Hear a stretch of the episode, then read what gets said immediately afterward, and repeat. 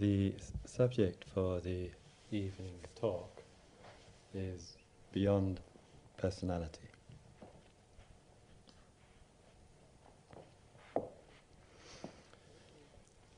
When we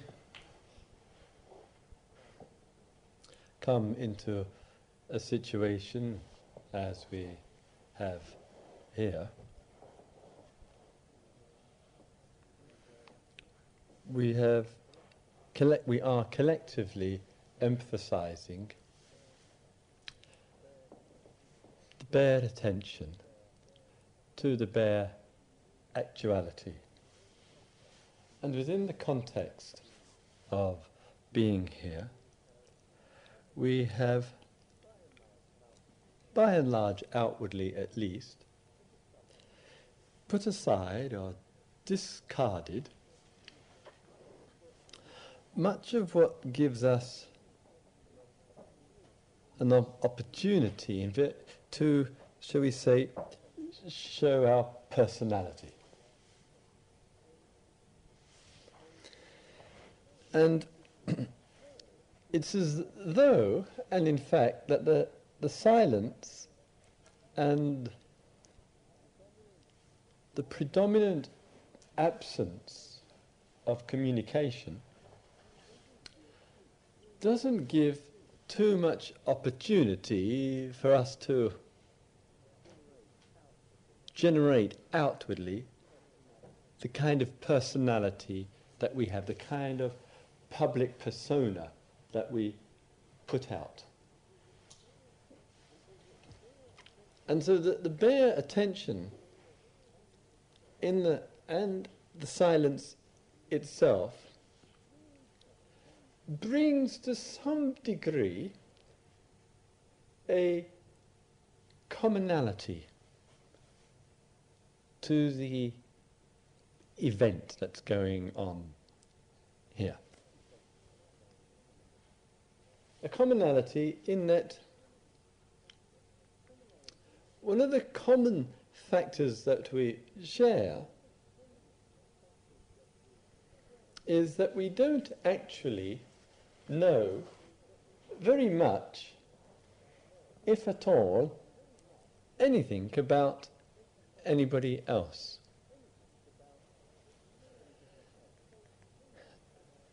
We may not have spoken to that person at all.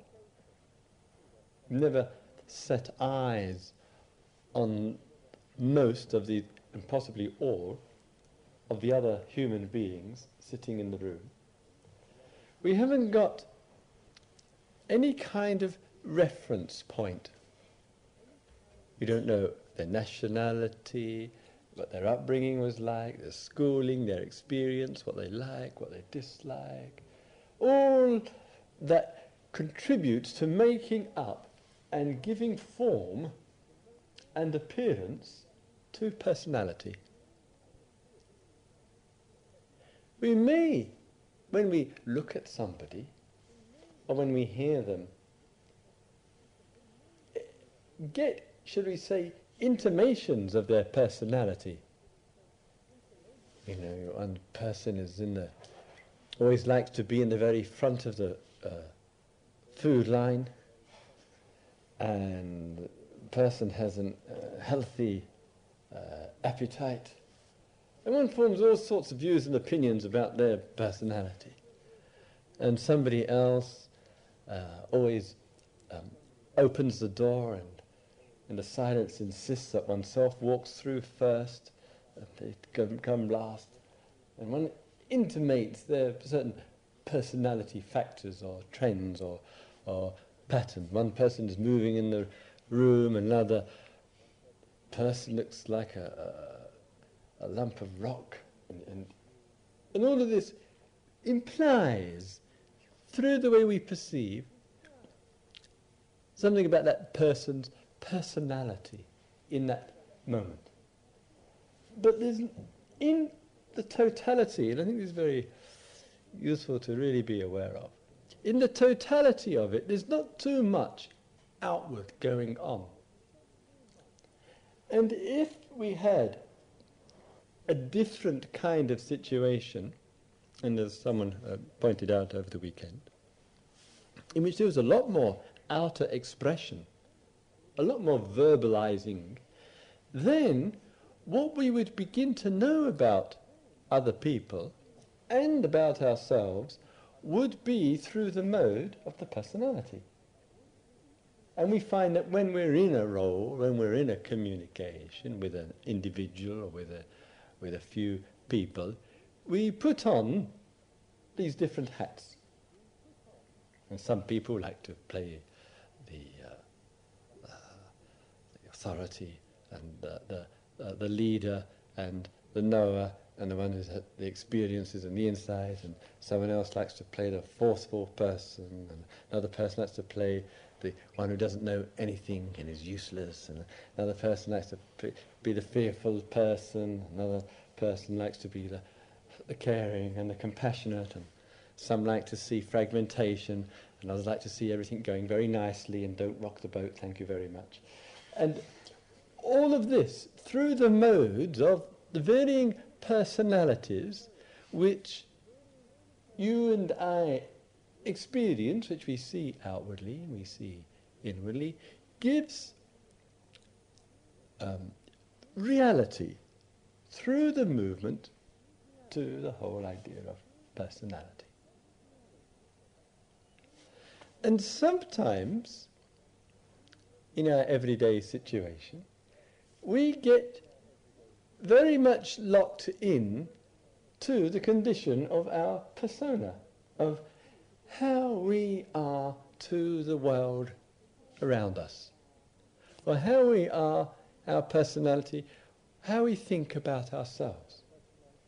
And sometimes when we're really locked into it, then we feel, oh my goodness me, I've really got to do something about my personality. I'm just not getting what I want from it.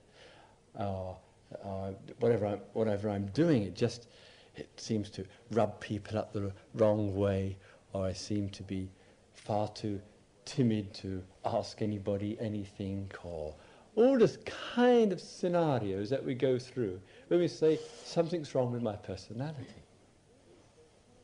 And then we may embark on some kind of course or program or activity to try to improve it. And we know, and we may have experienced, either in the past or present or whatever, different modes of self-improvement. Um, um, my personality is like this, and if I do this, this, this, and this, then there'll be changes. I will like these changes, I'll feel better about it. Perhaps other people will feel better about me, and everything will be hunky dory, great. I've got it just as I would like it to be. And for some, that comes out of real necessity. Necessity meaning, I think necessity is determined by the amount of suffering one, that one has. How much suffering is the personality structure giving to consciousness. If the personality structure is giving a tremendous amount of suffering to consciousness, then one's got to address that. One can't just, I think, go on ignoring that. One's got to see well, what's actually going on within the structure of it, within the formation, which is all that it is, that seems to bring about an entanglement and a kind of pain and dissatisfaction and, and unrest.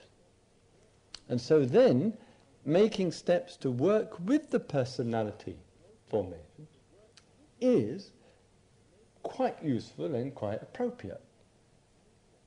And we might say that some, some forms of meditation, some forms of community life, some forms of psychotherapy and um, body work and releasing, and all manner of modes have as some motivation behind to really change something about this persona that we have and we experience. So one of the questions that we might ask ourselves, and when we, we observe our, our personality? Is there something within the context of our persona, privately or publicly, which we sense we actually need to address? That we need, need to actually implement and bring about changes in.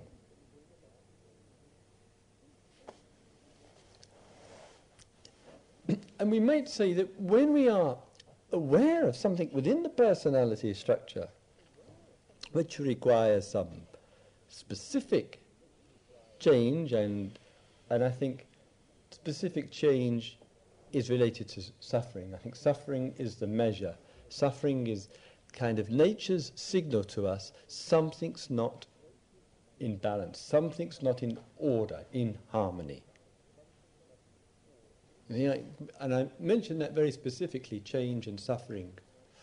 But one of, incidentally, one of uh, the Buddha's uh, insights to these two, the relationship, in that sometimes we experience in ourselves a kind of situation where we see somebody else is in a particular way. This person is very, what should we say, creative, very extroverted, or very solid, or very articulate, or very mindful, or whatever. And we then look at this person, we see all these wonderful, fulfilled qualities in this human being, and it wasn't the fact that we weren't really especially creative or especially magnetic or especially influential didn't bother us. We were just, you know, our personality is just who it is and we're just what it is and that's how it is. And then we start comparing. And, so things didn't cause us suffering. It wasn't really painful until we said, wow, he or she or they. They got so much more than me. And then the poor little personality structure feels terribly deprived. because somebody else has got some in, something, some factor in their personality structure which one hasn't actually got in one's own. So then sometimes we don't start off missing something. But when we grasp onto something outside, in another, then we can really start missing something. Let me give, I'll give you a, um, a small um, um, example. Um, how sometimes I am uh, um, perceived. Uh, from time to time, with regard to the retreats in different places, I um, work with other, other teachers. And some of those, some of the teachers work what we to say as uh, independent Dharma teachers, and some of the teachers uh, regard themselves and are re- regarded um, as assistant teachers.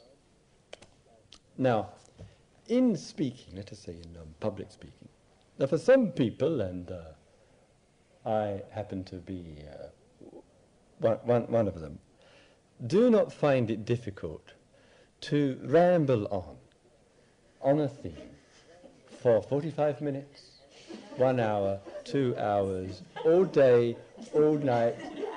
It's, you know, it's, it's simple and it's easy and it's as easy as describing, oh, there's a carpet, there's a microphone, there's a zabuton, there's a group of people. And what has happened sometimes with some of the uh, teachers or assistant teachers, they say, well, Christopher, uh, um, for me to get a talk together on a topic or a theme, I have to spend a fortnight writing it out, thinking about it, preparing it, getting it, getting it ready. I had to spend days to put the material together. And really, I don't you seem to, it seems to be effortless. You know, it seems to be so easy for you. And for me, it's just like it's one, a lot of work. and besides, and, and then it goes from there. And then it goes, next step is besides. Well, Christopher, it seems so effortless for you. Why don't you give the talk? And, um, you know, and, and besides, you're a better speaker than I am. And then people, actually, they come to listen to you. And they don't want to hear, I've got nothing important to say anyway. And da, da, da, da, da. My yumma. And the person didn't start off suffering because they um, because of not being experienced to be able to speak for 45 minutes or feeling unsatisfactory or. But it began when they began, in this case, to perceive person Christopher in a particular way, and then the comparing began, and then the unrest began. And I remember one very good, I shan't mention the person's um, name, they may not want to work with me again if I do. so I won't give them the tape either. But um, in one, one person was quite reluctant and resistant to speak. So I had to uh, elbow this person into do doing it. And the person gave a talk. It was the first. It was a hundred people on the retreat. First time the person. You see, I'm very careful not saying the genders. Mm-hmm. Anyway, so the person said, well, I've spoken to a hundred people before, you know, I, I might just fall apart after five or ten minutes. And I said to the person, look, I won't sit right in front of you and just keep shaking my head and say, oh my God, no. like this, I won't put on any melodramatics. As it happened, the person gave an excellent talk, used, which is invaluable, the resource of uh, the notes and so, so forth and said at the very beginning of the talk, look, I, am just not used to speaking to this number of uh, people. So there's all the fear, the apprehension, the nervousness that I can't do this. Born out of lots of factors, one of them being uh, the comparing mind. And lo and behold, this person at the end of the talk that evening, like, here we have a notice board, this person received more notes of appreciation for the content of this talk than I have had, I think, in giving 5,000 talks. so, so sometimes we have this, this image and this idea about our personality which inhibits us from stretching ourselves, from taking ourselves a little bit further. And so some of the areas in our life, in terms of personality, structure and formation, I think which contributes to making the difference is, or it comes down to, is there the willingness to take risks? Now, some situations, like some of us, like myself, are saying, talking, there's absolutely no risk in taking any risk in talking. It's, you know, it's familiar, so familiar.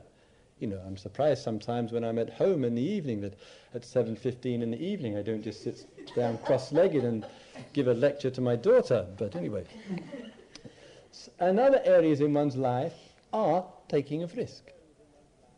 All of this brings about within the personality structure certain kinds of shift. But that's only one, one approach. And then there are other people, human beings, who are not fundamentally and basically just not that way inclined. Not inclined towards, which we call being extrovert or being public or being this or being that or whatever.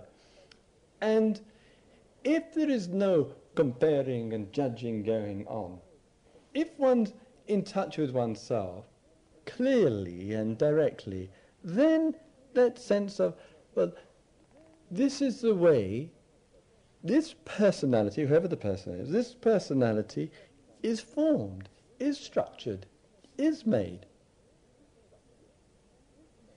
And I think there's a lot of pressure, both which we internalize and from the world, to somehow make ourselves something which we are actually not. And it causes enormous amount of pain. It's, it's like trying to stop the, the river.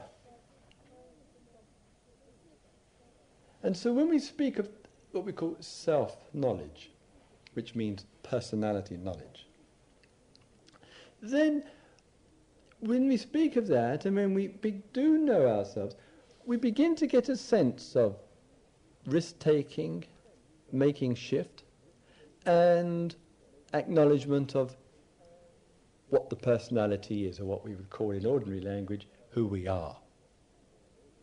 And we begin to get a sense within that that at times implementation of change and stretching the personality is valuable, and equally at times it's quite appropriate to say, this is how I am.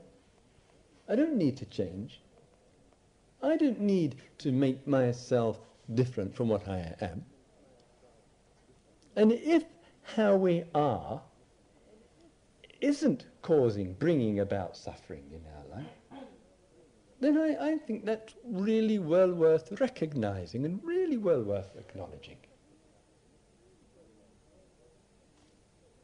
And all of, all of that we might say, and we might describe there as the relationship to the totality of what we call personality.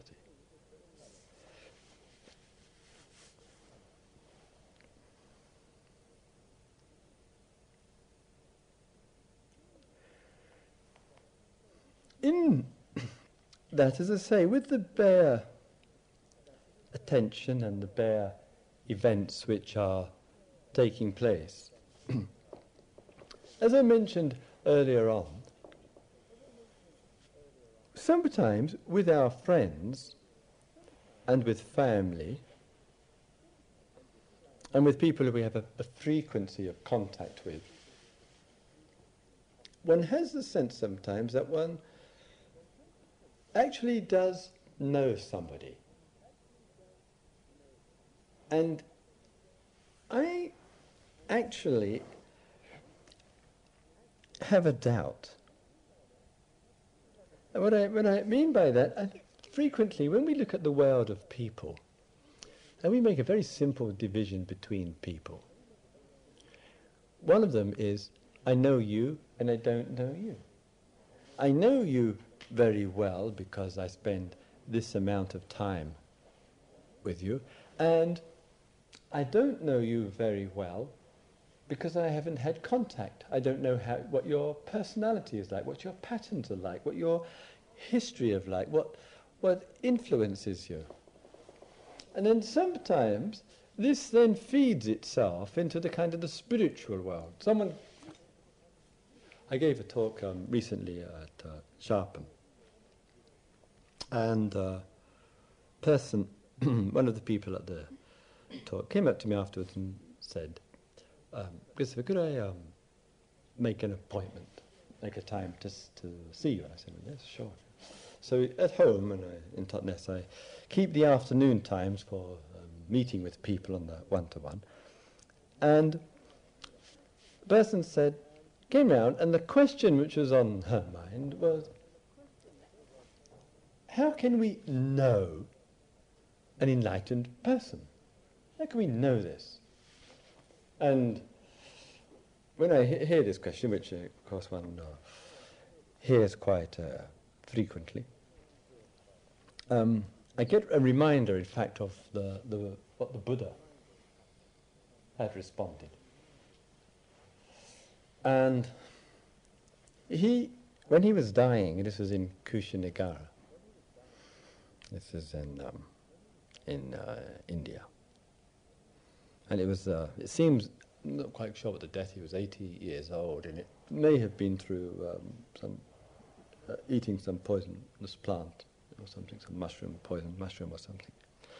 And someone came to Ananda, who was attending to the Buddha under this tree on his uh, deathbed, and said, "Look, I really have a very important question. I really have to ask you, and it's troubling me, it's bothering on my mind. Um, the question I want to ask is, you know, how does one know an enlightened person, whatever this concept of enlightenment? And the Buddha, and it's the last question the Buddha was asked of his life. And his response to this was actually don't concern, don't worry, don't be bothered. Don't concern yourself with this kind of question about somebody.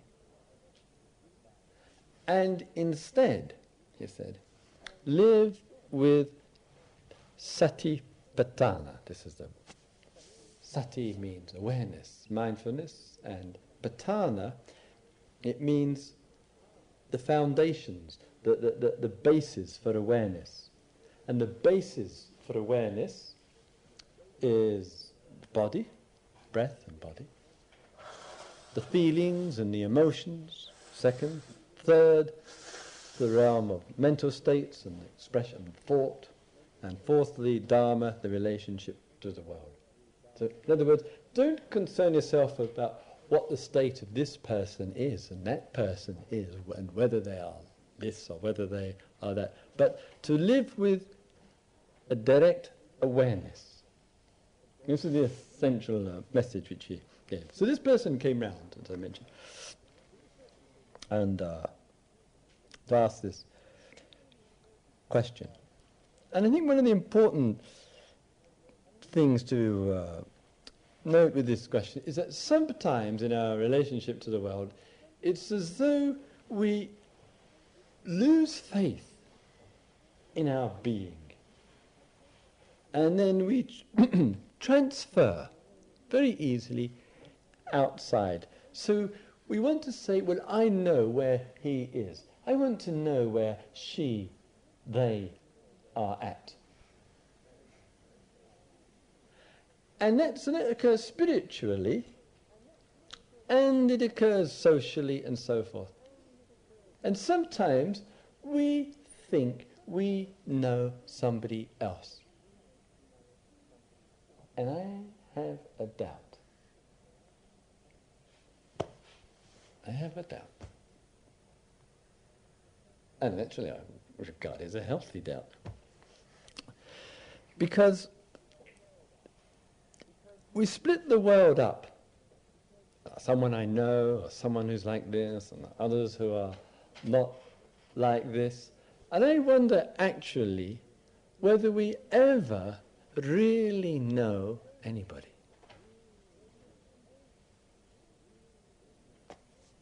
We may think we do. And generally speaking, the criteria for thinking we do is the amount of time we have spent with somebody. So if we spent, and, and, and I think it's a very important measure spiritually, if, if I may say as well. One can never go on meeting someone in the spiritual world on a particular impression formed out of a weekend, a few evenings, a, uh, a few retreats, a specialized situation. You can never judge where anybody is at through that measure. Because in those particular times, he or she or they is putting on their best act, aren't they? They want to make a very good spiritual impression of clarity and holiness and all those other funny concepts.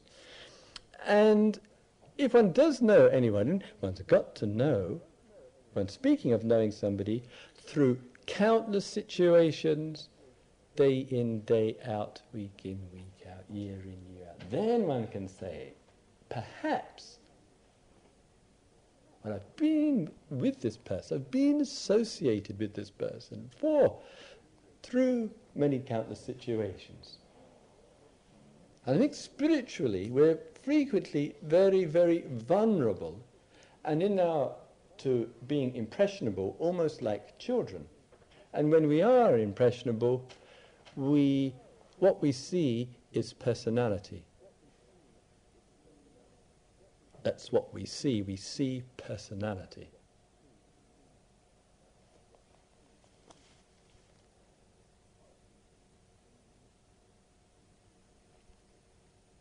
We see charisma, we see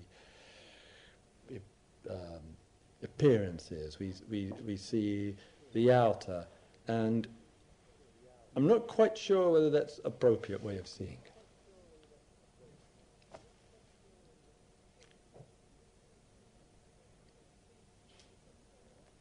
And so one, one might say there, therein,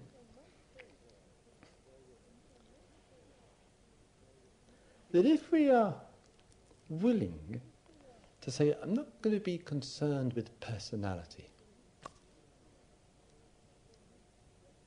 I'm just not going to be preoccupied with this phenomena as it shows itself in what one calls oneself, or as it actually shows itself in what is called another. And if we just sense the context of just a personality showing itself, just making manifest. And if we really see it as that, whether we call my personality, and my is just another label, or the personality of him or her or another, and just see in that way, perhaps there is an opportunity for a liberated way of seeing.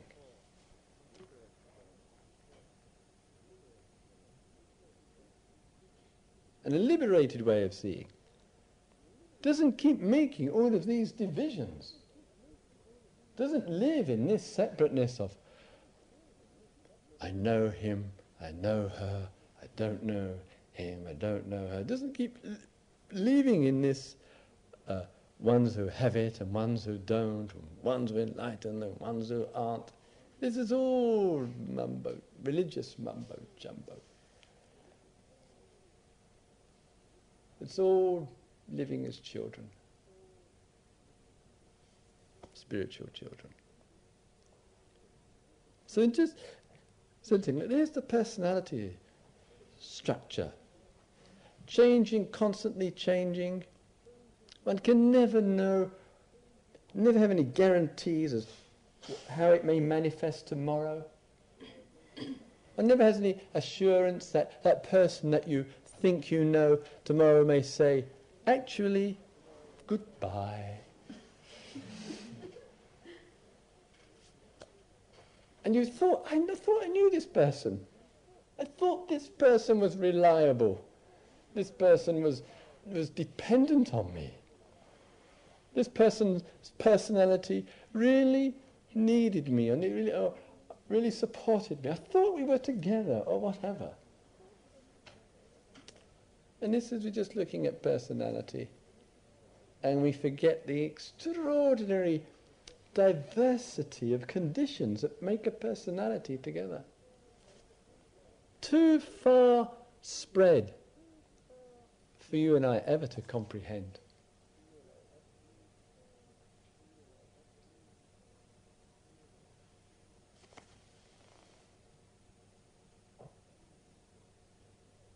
So when we just, there's just that simple recognition. Personality is personality, manifesting like this, manifesting as self, manifesting as other, and, and there's just that interactivity going on. And freedom is much is is close, is immediate.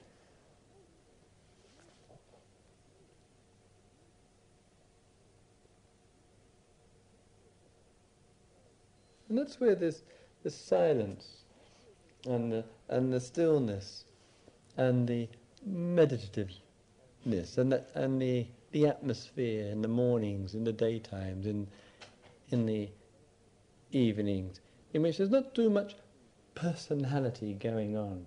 We're not in competition with each other. We're not struggling with each other. We're not acting out our peculiar little roles with regard to somebody else. And when it does happen, which it does, when it does happen, it tends to stand out of the silence. It seems oh, it's just the personality in the way that it's forming in this moment, in this situation, in this cue, in this whatever it might be.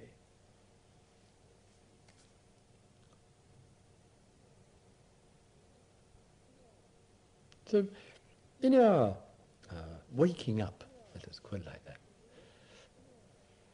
there is a being beyond personality. Being beyond the personality of self and other.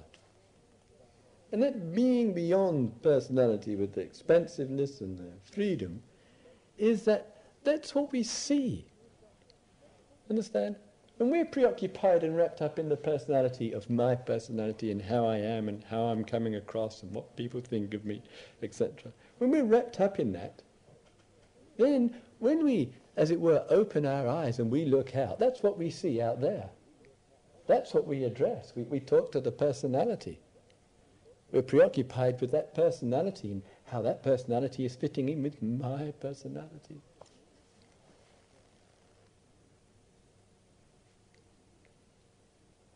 But if it's just this phenomenon, extraordinary phenomenon that's going on, personality through the various roles, here and there, and we just see that, then we address something which is beyond personality,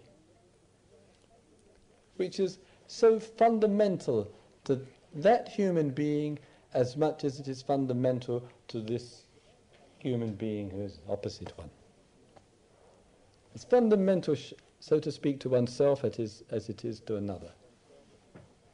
And so the differences really don't really count for anything.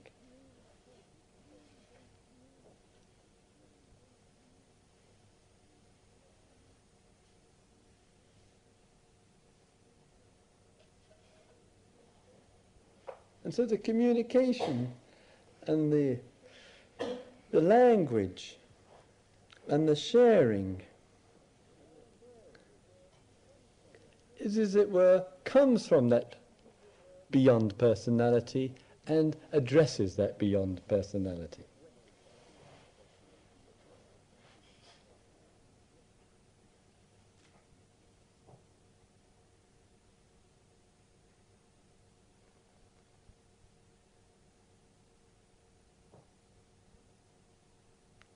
And I don't think we have to struggle and work hard and think of, think of time and progress and going along, as it were. I think the sense of that is very immediate. I think the silence just keeps revealing it effortlessly and easily.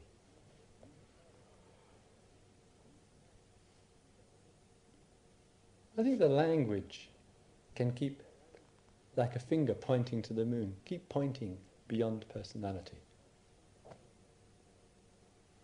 beyond self, beyond birth and death, beyond coming and going, beyond improvement, beyond modifying, beyond making it better.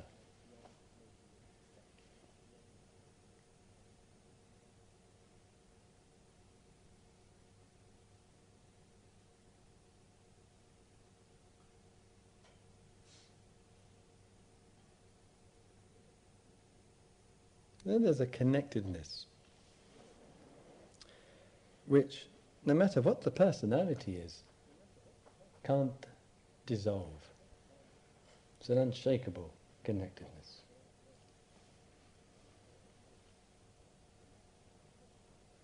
And that connectedness, and that beyond personality, out of that comes affection and friendship and receptivity and that permeates, as it were, the personality. Not all the time.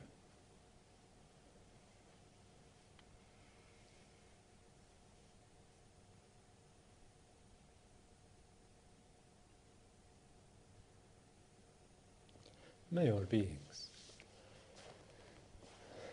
see through the personality formations.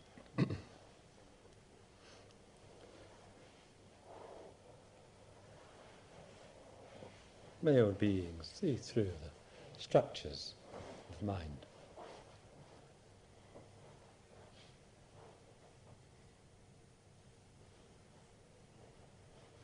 May all beings abide with a liberating awareness.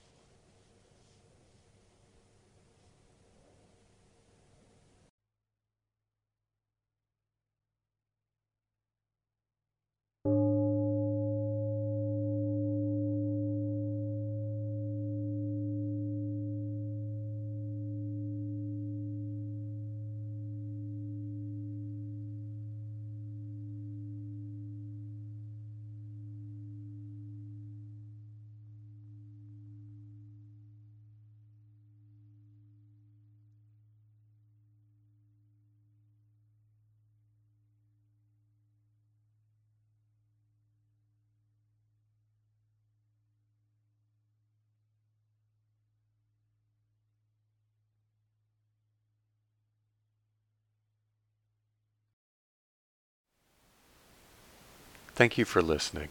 To learn how you can support the teachers and Dharma Seed, please visit dharmaseed.org slash donate.